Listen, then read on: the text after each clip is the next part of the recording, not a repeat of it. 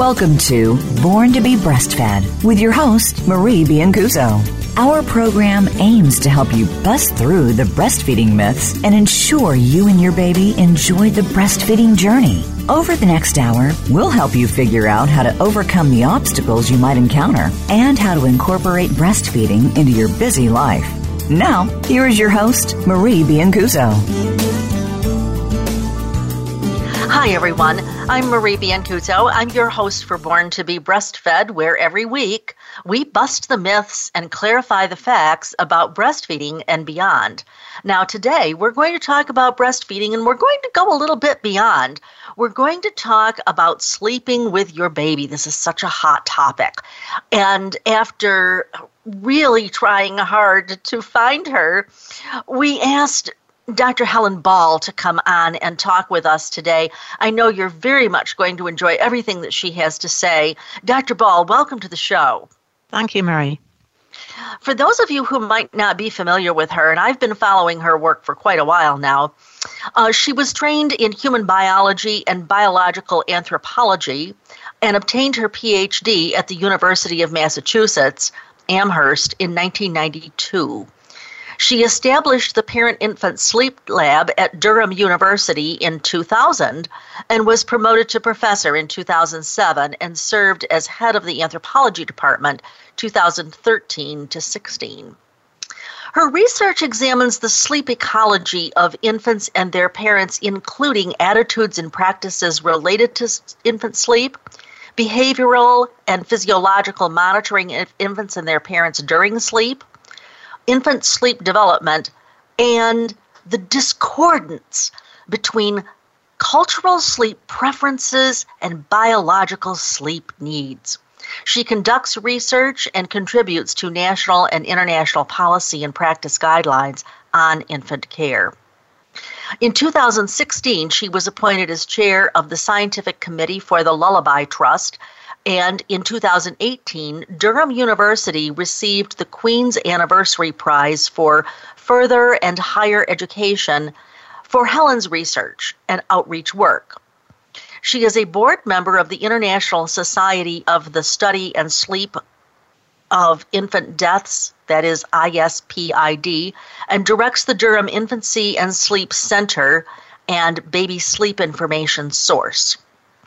So, let me tell you why I think this is really exciting. And it is that most mothers that I know, if they are breastfeeding, they want to sleep with their babies. But at least here in the United States, that is very much discouraged by the quote experts. But I think it would be very difficult to find an expert any greater than Dr. Helen Ball or another guest whom you heard earlier this year, Dr. James McKenna. And by the way, both of them, along with some other very top notch people, uh, authored a recent uh, protocol from the Academy of Breastfeeding Medicine. We'll talk about that a little bit later.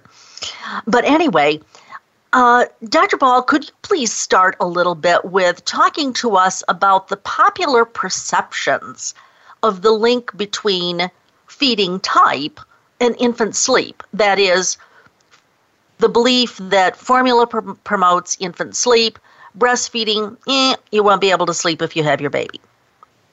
Yeah, it's really interesting actually. Um, we've done a number of interviews with parents and focus group studies looking at what parents um, are told, kind of as part of popular culture um, around sleep, and what they hear, what they're hearing from um, their own parents, from their neighbors, their friends, etc., is that if they want to get any sleep when their children are babies, they need to be putting them on formula because formula promotes infant sleep, and breastfeeding and sleep just isn't happening. Yes. Um, so it's you know it's a it's a popular um, I would like to say myth out there. Um, I suspect in the past it might not have been such a myth. Um, but nowadays, it certainly doesn't hold true um, that breastfeeders um, get less sleep, like breastfeeding parents or breastfeeding babies get less sleep than formula feeding parents and babies. Um, but we can we can talk about that research in a minute. I think your main point here is that having less sleep because you are a breastfeeding mother is a perception, mm-hmm. but not necessarily a reality. Well, people, the, the perception is that because breastfed babies need to feed frequently during the night, they must be getting less sleep, and therefore their mums must be getting less sleep too. Whereas um, the the notion is that formula fed babies, you can fill them up with a big bottle before they go to bed, and it's uh, it helps them to keep uh, staying asleep for longer periods, and so you you don't have to feed them as frequently in the night, and therefore you don't have to wake up as frequently in the night. Now, this is interesting to me because you are an ocean away from me. And for those of you who might be wondering, uh, I would estimate that Dr. Ball is probably 250 miles or so from London. And she's telling me the same thing that I have been seeing here in the United States for as long as I've been a nurse. She just, everything she just said, mm-hmm. that's exactly. So it, it seems to me like this is not just an American thing it it's it's elsewhere as well. Yeah. Well, I mean, one of the one of the ways in which uh, formula companies have promoted their product over the years is um, by you know telling people that it will help their babies to sleep, sleep, um, yep. and intimating that breastfeeding um, is is going to be more difficult at night. Yes, I would agree. So, talk to us about the research, either your own research or others' research that shows how. Uh, the uh, the bottle fed, excuse me, formula fed and breastfeeding babies uh, differ? So there've been a number of studies done. We've done some of them, and, and there are many more in the published literature around the world um, that have looked at actual durations of sleep, um, longest sleep bouts, those sorts of things for both mothers and babies by different feed types. And they've really busted this myth about formula fed babies and mothers getting more sleep. Um, the duration and the longest sleep period are pretty much identical for breastfed and formula fed babies and for their moms. Although we did find in one of our studies um, that moms perceive their baby's sleep period, longest sleep periods, to be different uh, depending on what they're feeding them. Um, and we can speculate about what the reasons for that are. But the bit, there is a difference between breastfed and formula fed babies and their mums with regards to sleep, and that is sleep fragmentation. So they're getting the. They're getting the same amount of sleep in total, or in, some studies, the breastfeeders were getting slightly more, but they have shorter bouts of sleep. So the baby does wake more frequently to feed, but mums get back to sleep more quickly, or the feeding period lasts less long, or for whatever reason, the um, the disruption is not as significant um, for each feeding bout as it is for formula feeders. So the formula feeders are awake less frequently but for longer. The breastfeeders are awake more frequently but for shorter. So overall, it adds up to the same amount of sleep. And did these studies differentiate between whether or not the baby was in the bed with the mother? Some of them do, and some of them don't. So, um, there, there, most of the studies um, don't say anything about where the baby was. Um, that's one of the things that we've been particularly interested in because one of the things that we've discovered through our interview work with breastfeeding mums is that bringing the baby into bed is one of the strategies that they use in order to make nighttime breastfeeding easier. I have had mothers tell me that. I've had them say, Oh, you know, I just kind of, well, we cuddle up and she nurses and I go back to sleep and then I guess she nurses again and we go back to sleep. And it's almost as though they are half aware and half not aware. And from what I can tell, they seem to be getting a good night's rest. Did you measure mothers' perceptions of how restful they felt? So this varies, and I think this is um, one of those things that's probably um, variable by individual mums' sort of personality and temperament. Mm. Some some mums find that close proximity with their baby letting the baby just latch on whenever it wants to, etc., and, and drifting off to sleep while they're feeding to be something that's really relaxing. Um, and they feel that their sleep is not tremendously disrupted by it. But there are others for whom every movement of the baby wakes them. And so, you know, they're much more on edge while they've got the baby in the bed. So for them, it's not as relaxing an experience. So I think, you know, it really does make a difference, kind of like um, how the mom feels about it. Do you think that we have scared mothers into that? Uh, what's the word? Uh, that vigilance kind mm-hmm. of thing. I think there are moms out there who are very, very anxious about bringing their baby into bed. And I think that has been exacerbated um, by some of the fear campaigns around bed sharing. That's that's definitely true. Um, so there are there are moms for whom um, the idea of bed sharing is is something that they think before they have their baby they would never ever ever ever do. It's just not part of their um, agenda yeah. for early infancy and then you talk to yep. them a month or two after having their baby, yep. and it's like, what else could I do? He wouldn't sleep. I had to feed him in the night. If I'd put him down, he just screamed. And they, you know, they figure out that the only thing sometimes that they can do in the middle of the night is bring that baby next to them. But they're very, very uh, scared about it. Yes, because uh, at least here in the U.S., we really preach the idea that you should not be in the uh, bed with the baby, mm-hmm. and then mothers feel that they must be compliant, and they also feel that they're doing something dangerous. Mm-hmm. And honestly, I can't remember if it was your research or someone else's that also showed that the mothers or the parents, I should say, were reluctant to tell the nurse, the doctor, whoever, that they were bed sharing because they felt that they were doing something bad or wrong. Mm-hmm. Yeah, parents often will lie to their health professional yep. about whether they have whether they have the baby in the bed because they feel like they'll get told off. Definitely. So so pediatricians um, in the, this country, health visitors aren't getting an accurate picture of how many of their clients are actually bringing right. their baby into bed because um, we found um, when we went and asked as anthropologists who weren't, you know, um, giving them health advice, we right. were just asking them about what happened at night and where where where are all the places your baby sleeps and do, do you ever bring your baby into bed with you? We found that about half of the population, half of the new parents um, in the UK were bringing their babies yeah. into bed on a regular yeah. basis. But Absolutely. before we did that piece of research, people would say to me, Well, I don't know why you're interested in studying this topic because nobody in the UK sleeps with their baby. Oh. and I was like, um, Reality I don't check. quite think that's true. Not talked to any new mums lately, have you? All right. Well, you know, I've even had some parents preface it with, well, I know you'll disapprove, mm-hmm. but I know I shouldn't be doing it. I know I should be yeah. doing it. Right. And you're thinking, oh, for crying out loud, I would really rather that you do safe sleep practices mm-hmm. rather than for mm-hmm. us to mm-hmm. just pretend like it's not happening. Uh, before we get to that, though, which is a, another whole loaded thing, uh, yes. you talked about certainly mothers do bring babies into bed in order to help them get to a, a better night's rest.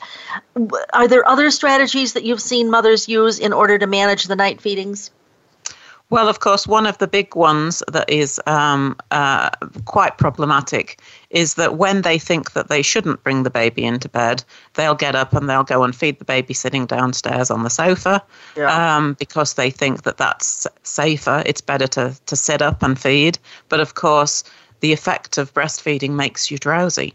And so, what will happen oftentimes is that mums and babies fall asleep accidentally while they're feeding on the sofa, and then they're in a much more dangerous position than they would have been if they'd practiced safe bed sharing on a flat surface. Of course.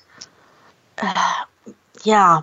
Also, in the UK, are you using those little sidecar deals? Do you know what I mean? Mm, yes. So, so those are quite popular with new okay. mums. Um, So, and, and particularly um, for parents who have reasons that we would encourage them not to bed share, for instance, if they're smokers, and there are various reasons we'll talk about, I'm sure, um, for when it's not a good idea to, to bed share, um, then having a sidecar crib um, or a co-sleeper or whatever you call it um, it's a three-sided cot that attaches to your bed so that the baby's got its own sleep space, but you can still touch it and pat it and stroke it, and it knows where you are, etc. And it's easy to kind of uh, move it towards you to feed and then put it back again. Those are really useful devices yeah. um, that are kind of halfway between bed sharing completely and having the baby in its own cot. Well, and from a clinical standpoint, at least, it seems to me that the mother can be more aware of her baby's movement or cues or whatever if they are in very close proximity, as opposed to 40 feet down the hall in their own mm-hmm. room, certainly. Mm-hmm. Uh, so, yes, uh, for those of you who are tuned in, I am talking with Dr. Helen Ball, who is at the Department of Anthropology at Durham Infancy and Sleep Center, and we are talking about sleep as related to the breastfed infants. Don't go away. We'll be right back after this short break.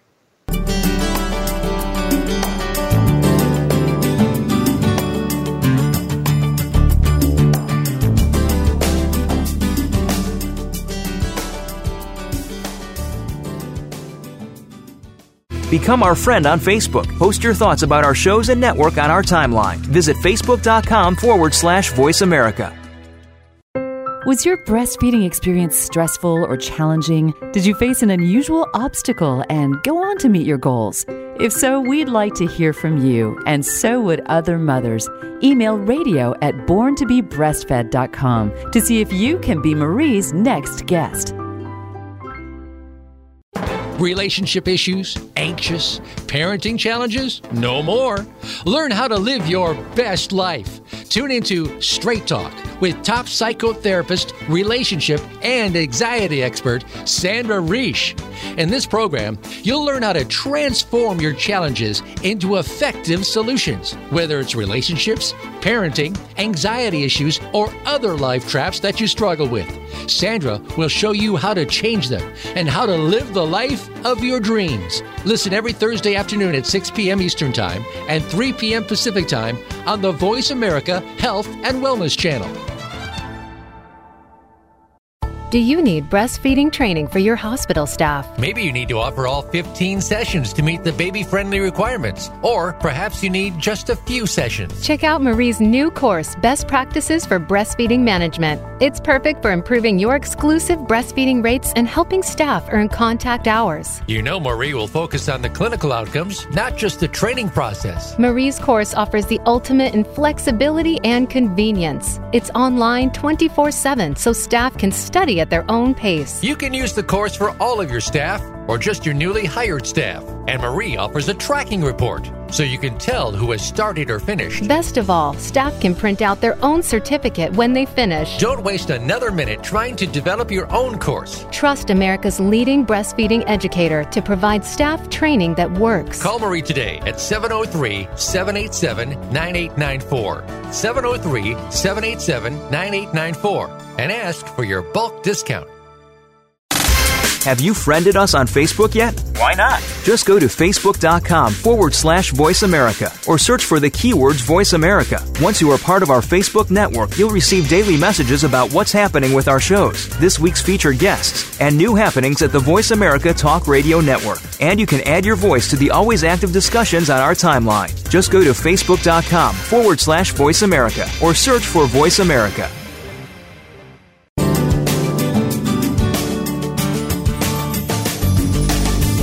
You're listening to Born to be Breastfed.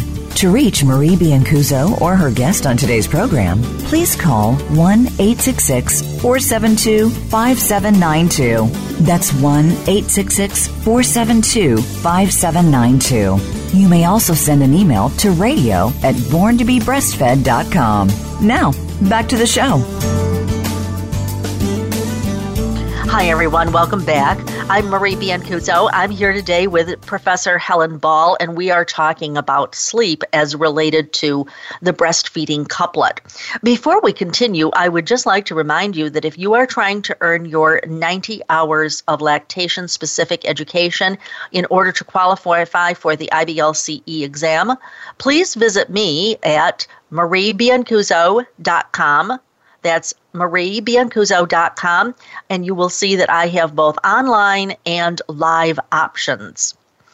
So, Dr. Ball, before we stopped for the break, we were talking about the fact that some mothers choose to have their babies in the bed. Some mothers have a sidecar, or what we here in the U.S. call a co sleeper, which I believe is a brand name.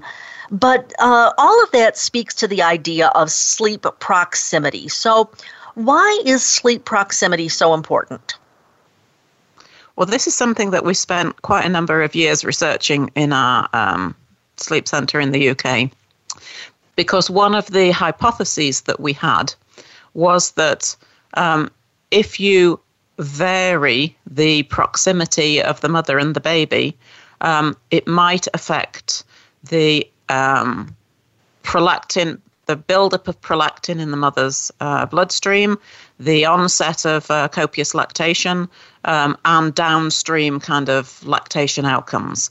So we did a number of studies um, in one of the local maternity hospitals where they allowed us to go and film mothers and babies um, on the first couple of postnatal nights so that we could get a very accurate record of the amount of breastfeeding that was happening, the frequency, and the duration.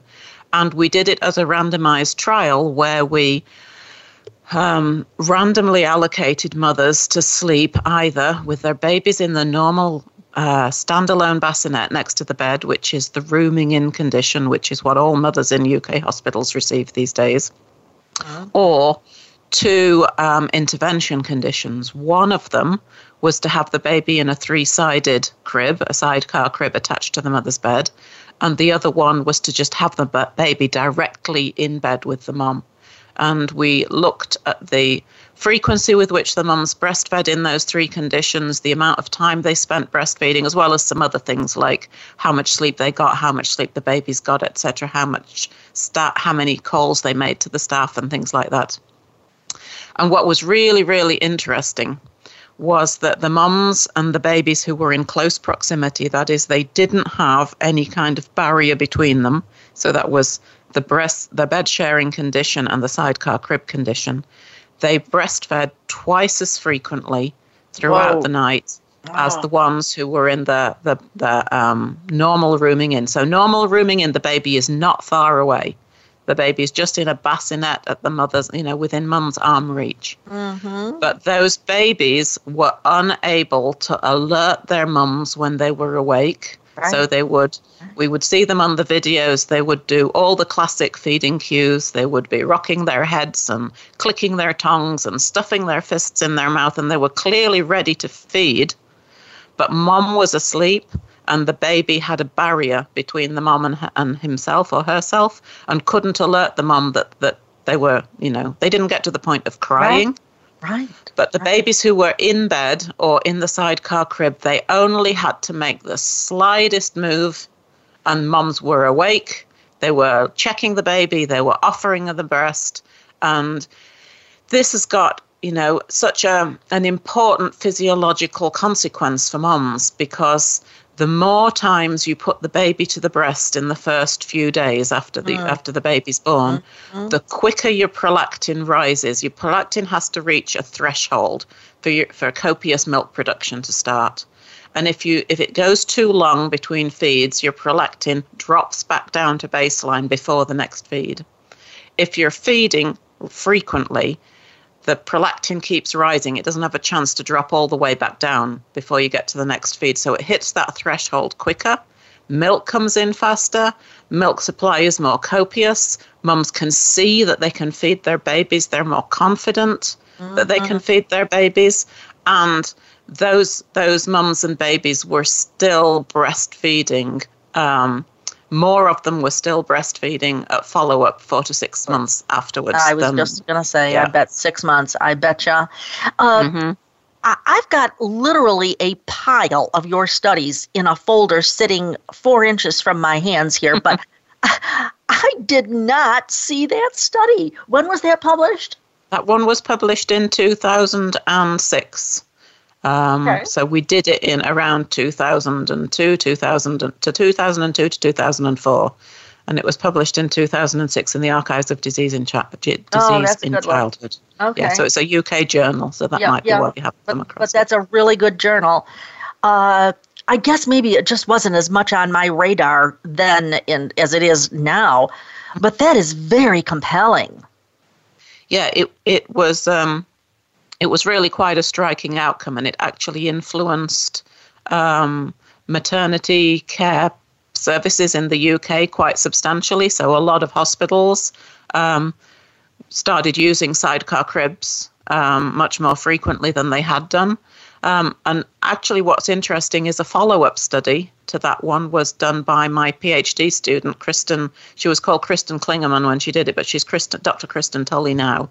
And she's oh, at the yes, Carolina Global that. Breastfeeding Institute. Yep. And yep. Um, she looked at the use of sidecar cribs with uh, C section, moms who'd had C sections, and found that the moms um, were really um, benefited from having the sidecar cribs because of the difficulty they had reaching and stretching to get their babies out of the standalone bassinets. So she's gone on to kind of do more work with sidecar cribs in the in the US, um, and has you know has has developed a couplet care bassinet basically to um, to try and test in a big trial in the US to, to look at the, some of these outcomes. For those of you who are interested in that particular study, it is uh, Kristin P. Tully, uh, 2012, and it was published in Journal of Human Lactation. Uh, I, I'm just astonished with what you just told me because so often here in the U.S., we really fight just to get rooming in. Mm-hmm, and I mm-hmm. know that mm-hmm. I tell that to some people I, I offer live courses throughout the United States, and some people will say, "Marie, what are you talking about?" You know, mm-hmm. we we've been doing that for six or eight or ten years. I'm like, uh, okay, and I can barely have a chance to answer. But what somebody else says, oh, our boss won't even listen mm-hmm. to us about mm-hmm.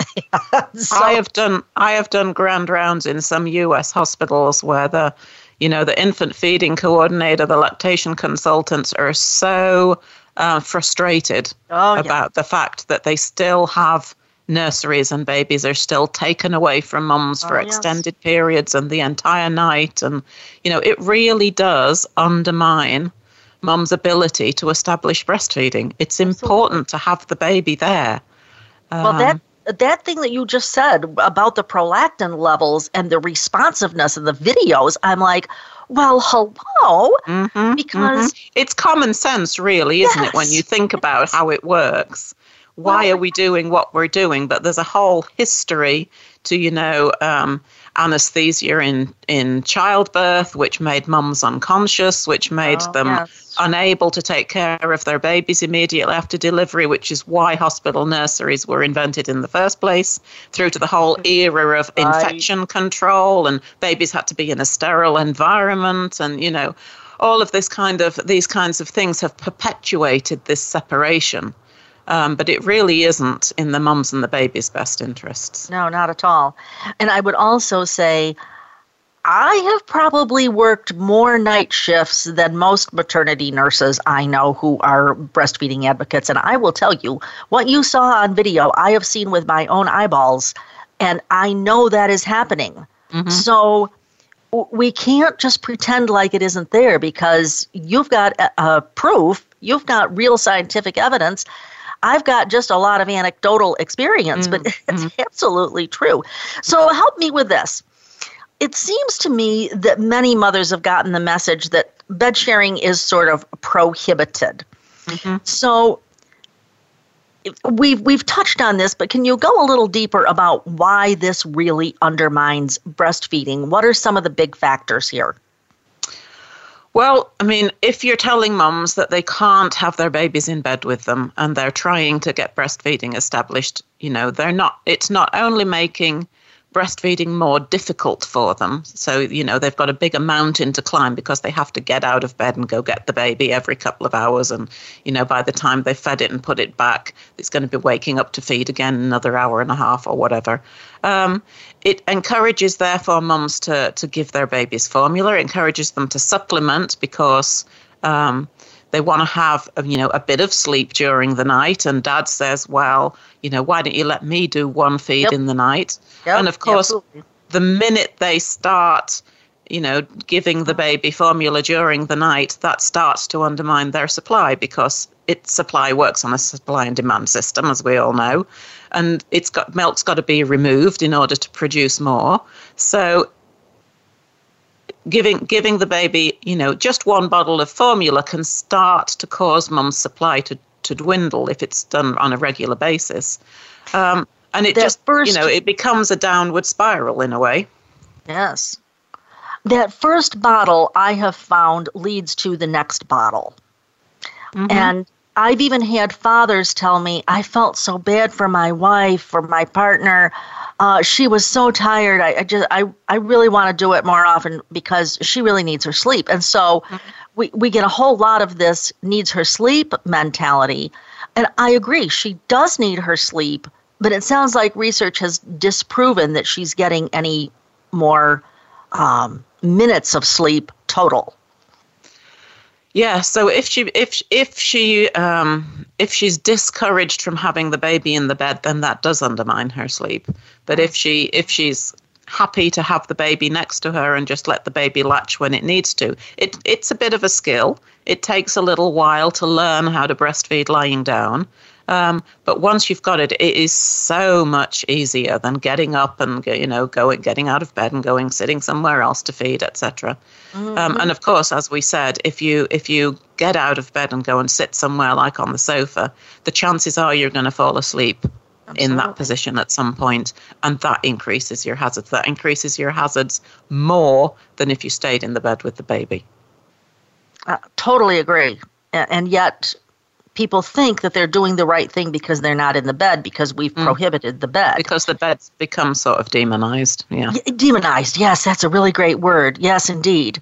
So let's talk about what uh, is sometimes called the instinctive protective position, or I see the uh, uh, Academy of Breastfeeding Medicine called it the uh, uh, the cre- creative the curl, cuddle, cuddle, cuddle, cuddle curl. right? uh, talk to us about what that means. Dr. McKenna talked to us a little bit about that too. Okay. Mm-hmm. But talk to us about what that means and how it is advantageous.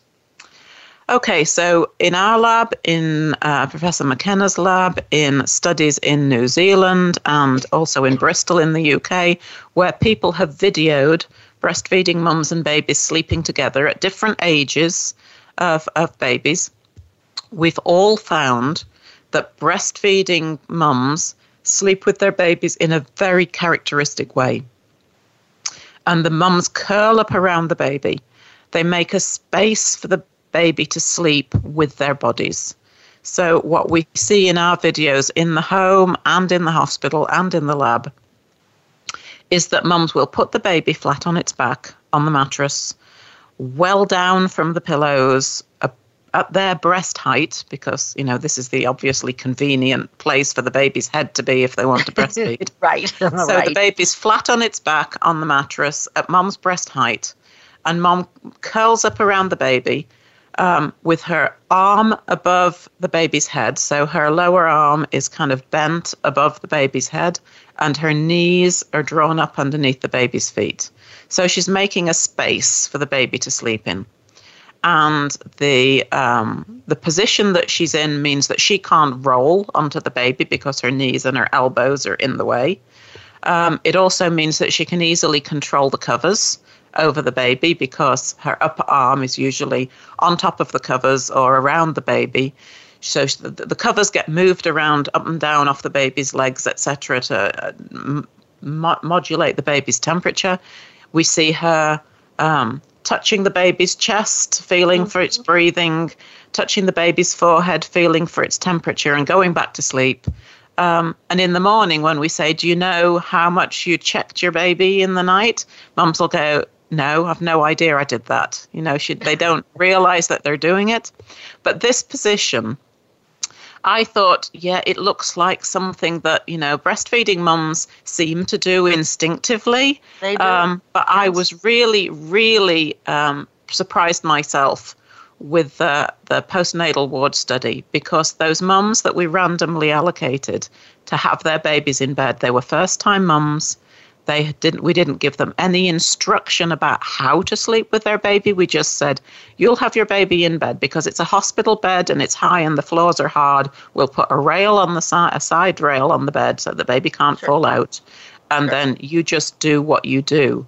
And every single one of them Yes. adopted that exact same position. First night, that just automatically what they did put the baby breast height curled up around the baby and just stayed there. Um, so you know, I think that there's there's something about being a breastfeeding mom with a baby that that is the most um, automatic thing to do. That's what we do. And you know, if you look at images of mums and babies through history and in different cultures, they're all doing the same thing. Absolutely. And I had the great blessing of being able to work on a postpartum unit before we had all of this back to sleep and all of this SID scare and everything else. And I have seen these mother, and I'm not saying that SIDS isn't real. Uh, for those of you who are listening, don't don't misunderstand me. I am not diminishing its importance, but I have seen I, I, don't know, hundreds of mothers assume this position, and I never told them what to do because, frankly, I was too dumb to have known that there was such a thing as an instinctive position. But I guess that it really bears out the idea, and here I want to put on my labor and delivery hat for a minute. Women will assume the position that they that nature tells them to do if the rest of us would just stay out. and y- clearly, you said to them, the baby's in the bed, everything's safe, you just do with the baby what you think you need to do. And sure enough, they did. That's what they Uh, uh, did. just, just hugely fascinating uh, with that. Uh, are there other reasons why um, mothers will bed share? You mentioned culture, and Mm-hmm. can you talk? To, you probably could talk to us all day about culture. That anthropology is kind of where you where you come from, but Mm-hmm, uh, talk to us a little bit about that. Well, the, you know, breastfeeding is only one reason why parents bring their babies into bed. There are lots of uh, there are lots of other reasons. Um, so when we've done interviews with parents and we've talked to them about, you know, what what was the reason that they brought the baby into bed, it might be it might be that um, they're they're they're uh, separated from their babies during the day. and and and basically they they are looking for that um, connection, so to speak. That's right. So so they say, you know, because they're not with their baby all day, um, nighttime is their only opportunity to kind of um, provide that that comfort and that contact, and it makes them feel good, and they want to do it for their baby, and their baby positively benefits from it.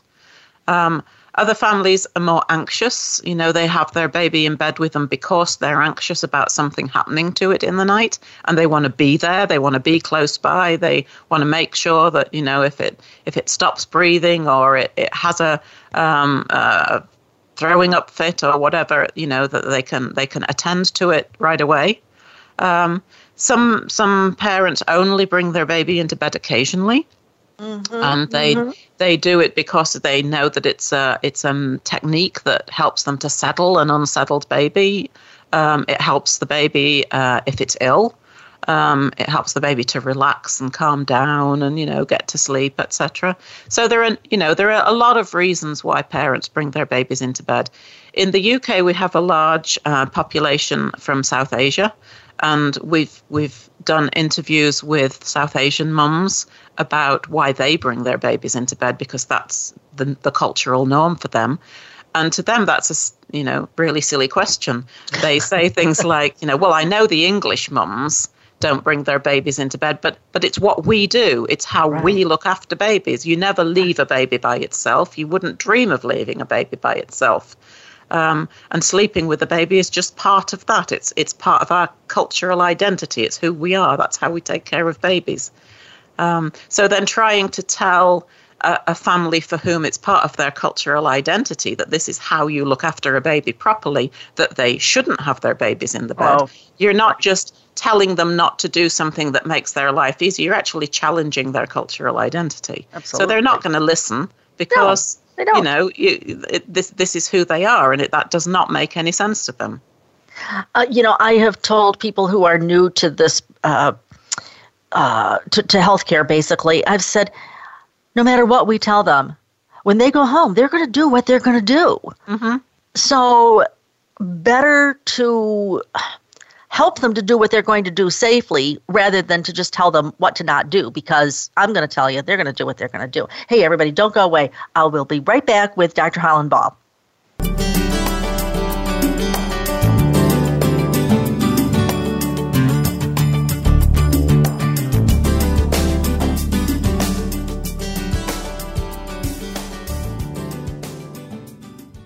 Become our friend on Facebook. Post your thoughts about our shows and network on our timeline. Visit facebook.com forward slash voice America. Was your breastfeeding experience stressful or challenging? Did you face an unusual obstacle and go on to meet your goals? If so, we'd like to hear from you, and so would other mothers. Email radio at borntobebreastfed.com to see if you can be Marie's next guest relationship issues, anxious, parenting challenges? No more. Learn how to live your best life. Tune into Straight Talk with top psychotherapist, relationship, and anxiety expert Sandra Reish. In this program, you'll learn how to transform your challenges into effective solutions, whether it's relationships, parenting, anxiety issues, or other life traps that you struggle with.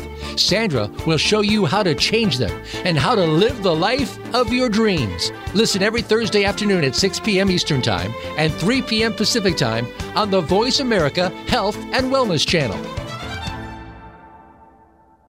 Do you need breastfeeding training for your hospital staff? Maybe you need to offer all 15 sessions to meet the baby friendly requirements, or perhaps you need just a few sessions. Check out Marie's new course, Best Practices for Breastfeeding Management. It's perfect for improving your exclusive breastfeeding rates and helping staff earn contact hours. You know, Marie will focus on the clinical outcomes, not just the training process. Marie's course offers the ultimate in flexibility and convenience. It's online 24 7, so staff can study at their own pace. You can use the course for all of your staff or just your newly hired staff. And Marie offers a tracking report so you can tell who has started or finished. Best of all, staff can print out their own certificate when they finish. Don't waste another minute trying to develop your own course. Trust America's leading breastfeeding educator to provide staff training that works. Call Marie today at 703 787 9894. 703 787 9894 and ask for your bulk discount.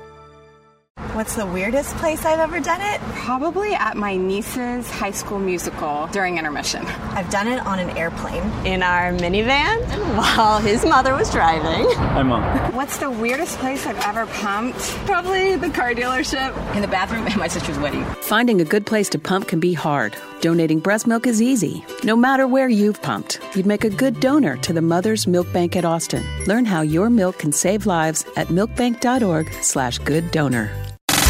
Have you friended us on Facebook yet? Why not? Just go to facebook.com forward slash voice America or search for the keywords voice America. Once you are part of our Facebook network, you'll receive daily messages about what's happening with our shows, this week's featured guests, and new happenings at the Voice America Talk Radio Network. And you can add your voice to the always active discussions on our timeline. Just go to facebook.com forward slash voice America or search for Voice America.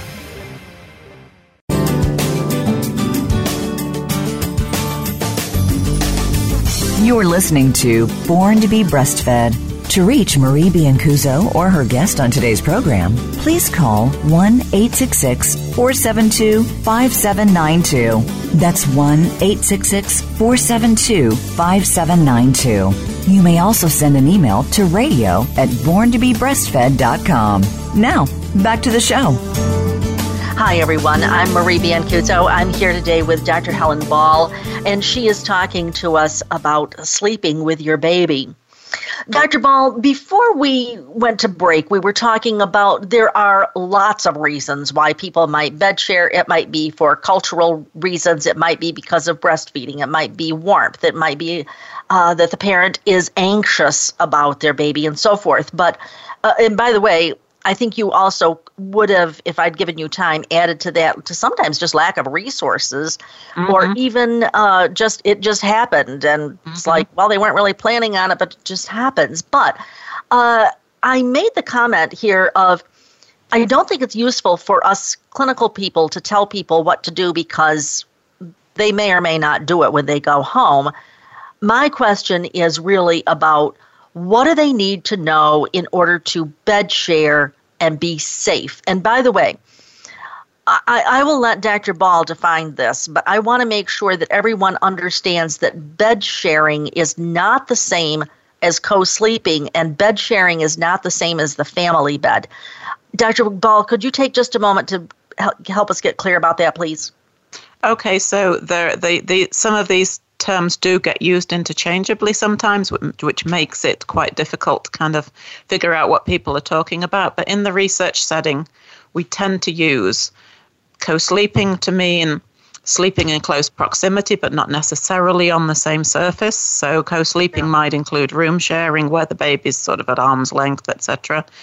Um, Bed sharing is when the, the baby is on the same surface of the parent um, in the adult bed. So co sleeping might include sofa sharing, whereas bed sharing should be exclusively in the adult bed. And then the family bed is is when you've got not just the baby, but you've got your other children who might be coming and sleeping in the bed as well. So it's a you know it's a kind of a broader um, set of individuals that we're talking about. And for those of you who are listening, understand that everything that she has said so far about bed sharing, she has not, we cannot extrapolate to the family bed. If you've got the toddler, the uh, golden retriever, whatever else you've got in your bed, mm-hmm, that's mm-hmm. we're we talking about. We're talking right. about mums and babies. Yeah, absolutely. Yeah. So tell us a little bit about safety, why we've had the guidelines that we've got, some key risks and benefits. Help us here. Okay, so there's a number of things that are important to, to make sure people are aware of.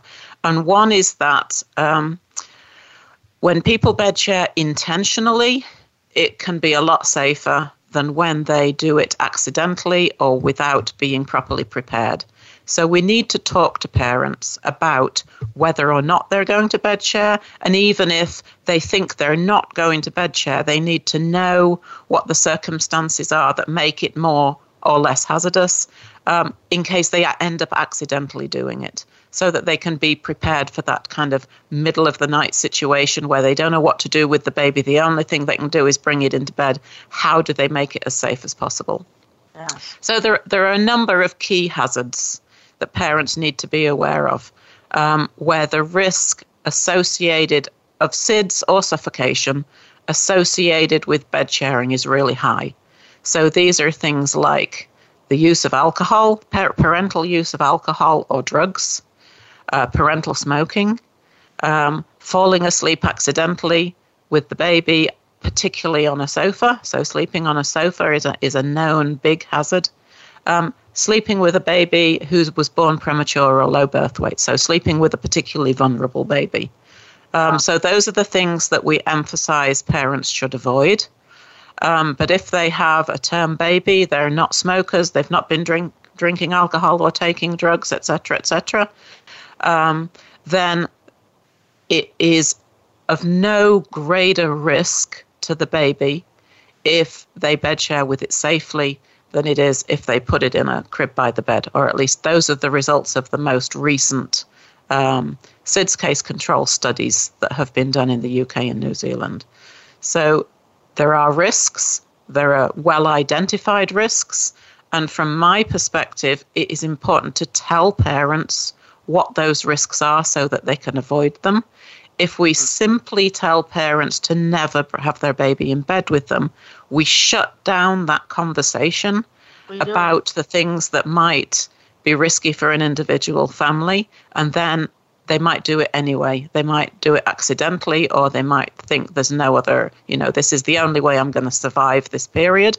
And if they don't know what those risks are and how to avoid them, then we've sort of um, defaulted on our on our duty uh, to to give them the evidence to let them know the information yeah. that's that's available. So I think it's really important to have those conversations. But health professionals have become certainly in the UK for a period of time until we changed our guidance. Health professionals were scared to have those conversations mm-hmm. because they um, they didn't know what to say. They hadn't been properly trained in talking about it. They'd just been told to say never do it. And so they just said never do it and left it at that. You mentioned some babies which are uh, vulnerable babies. You specifically mentioned the preterm baby, and I would totally agree. Mm-hmm. Are there any other groups for which uh, we need to give a little bit of maybe tailored guidance? Yeah, well, I mean, uh, really, the tailored guidance is around the contextual factors. Ah, so okay. you know, if if if a baby is exposed to, if the baby was uh, smoke exposed in pregnancy, say, um, sure. so the mom smoked during pregnancy, then that baby is born with an increased risk of SIDS. Yes. But it's also, yeah. but it's particularly vulnerable to bed sharing SIDS. We don't know why that is. We don't know whether um, that is um, something that wears off over time, or if it's a change that's occurred in the baby's brain during gestation that it just isn't as arousable and isn't aware of of hazards that are, that are, um, a non-smoke exposed baby might be able to uh, um, alleviate. Uh, you know, for instance, if the mum um, gets the covers too near to the baby's face, what oh. we see in our in our videos is babies will arouse quite quickly. They will bat the covers away. They'll mm-hmm. squirm. Mm-hmm. It'll make mums wake yes. up. The mums will instantly move the covers out of the way. But um, a smoke exposed baby has a blunted arousal response, so it could be less likely to um, perform that kind of self preservation behavior. So, smoke exposed babies, premature babies, sort of have the same attributes. Um, with, with regards to arousal, they're less likely to arouse in dangerous situations. Therefore, it's safer to not have them in situations where that might happen. I want to go to the parental aspect of that arousal. Uh, I have seen some parents, mothers, who are so just beyond the beyond exhausted. Mm-hmm. Does that create a hazard for SIDS? That's a difficult one. It's not yeah. really come out very clearly in case control studies, and that that's probably to do with the difficulty of identifying what tiredness is, how tired is tired, because all new right. mums are tired to some degree. Sure. There was sure. one study that defined it as less than four hours sleep in 24 hours. Oh if my. the mom had had less than four hours sleep in 20, the previous 24 hours, then there was a an association with um, an increased chance of SIDS. But there's only been one study that has reported that now. That doesn't mean that it doesn't exist in other sure. studies, but that they might not have asked those questions. Okay, because that's so, something I've been curious about, and I felt like we don't have much research, or at least not that I was aware of. But I'm this is really not even my area of expertise. Mm. So there's always things I'm not aware of. I thought I would ask. All right. Um, I want to go to the differences in approaches between the United States and the United Kingdom. And I also want to point out that this protocol number six has just been revised by the Academy of Breastfeeding Medicine, and it's called Bed Sharing and Breastfeeding. And it was published, of course, in Breastfeeding Medicine I have a subscription, but I, am I'm pretty sure you can just get this off the web as well. It's open uh, access article, yeah. So I know I've just asked you two questions in one breath here, but you know what I mean. Um, what are the differences between U.S., UK, and how does that fit with the fact that we've got a document now, a protocol that was done by both U.S. and UK authors? Yeah, so I can probably answer this the two questions in one because um, what's happened in the UK over time um, is that possibly, you know, in some part because of the research that we've been doing and the role that I have in the, the Lullaby Trust, which is the cot Death organisation in the UK, um, our guidance has shifted over the last few years um, from being what's called a risk elimination approach uh, to being a, a, a risk um, minimization approach. Ooh, so instead like of trying it. to get bed sharing mothers to, or, or get mothers, new mothers to never bed share, which is risk elimination, we've shifted to talking to parents about what is actually hazardous and we're trying to minimize the risk of bed sharing. So for some people, there's no increased risk. They don't have to stop bed sharing. But for others, there is. So we're targeting the attention on making sure that they know what to avoid. In the US, you're still um, pretty much using a, a, risk elimination approach. Mm. Um, and so everybody's, there's blanket recommendation for everybody that they don't bed share. Um, that that's the you know basically the big difference between what's happened in the US and the UK, and more and more countries are starting to adopt that kind of risk minimization approach. So, what's happened when we've written the Academy of Breastfeeding Medicine protocol? That's a worldwide protocol. That's for anybody, anywhere, um, who's a who's a clinician who's working with breastfeeding families. Um, so we have to reflect, you know, the bigger picture, not, not just what's going on in the US. So that that document presents a risk minimization approach as the recommendation rather than a risk elimination approach, because that is the most effective thing for supporting breastfeeding, but also because it appears as though telling everybody not to bedshare is actually not reducing SIDS. We need to be targeting the ones for whom bed sharing is hazardous? Well, I have two responses to that. First of all, I learned early in my career that anytime that the quote experts unquote come out with a one size fits all recommendation, my antennas go right up. Mm-hmm. Uh, the second thing is, I would like to bring everybody's attention to the fact that what Dr. Ball just said fits very nicely with what I see on page two of that protocol. Table one lists hazardous risk factors or circumstances during bed sharing, and table two lists elements of safe bed sharing advice in order of importance.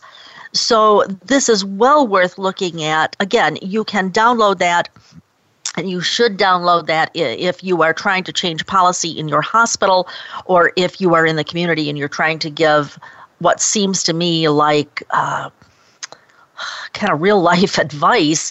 And Dr. Ball, you have really given me a major mindset change here, which is I really like that idea of risk minimization because we are all at risk for something but mm-hmm. how do we reduce our risk? Uh, that's it. That I think that will be a major mind shift here in the U.S. we only have a minute or so left. Is there anything left that, that you would like to address before we go out today? Well, I suppose you know, given that your your your show comes from the U.S., it might be worth saying that I suspect it was easier for us to change the guidance in the UK because we're a smaller country. And in the US, you know, you've got such a huge population um, with a lot more variation in practices, but also, you know, you've got a lot many more minds to change on a subject That's like this. True. It's bound to take a lot longer to turn, you know, the ocean liner that is the US than it was to, to, to turn the dinghy that is the UK. Um, but I would encourage you not to give up. I think uh, there are, you know, the, things like this Academy of Breastfeeding Medicine protocol are going to have an influence. Absolutely. And things are changing in the US, definitely. Um, oh. I think, you know, th- think positively for the future. Um, and I think giving, have, encouraging parents to make informed choices around these kinds of things like um, whether or not they bed share, you know, is is becoming more um, likely in the U.S. Indeed. Well, what a great note to end on. Thank you so much to Dr. Helen Ball for being with us today. You're, thank you. You're welcome. And thank you to all of you who are listening. Without listeners, I wouldn't have a show. And I really enjoy doing this. So thank you so much for listening. And be sure to tune in next week. In the meanwhile, remember your baby was born to be breastfed. Have a great week.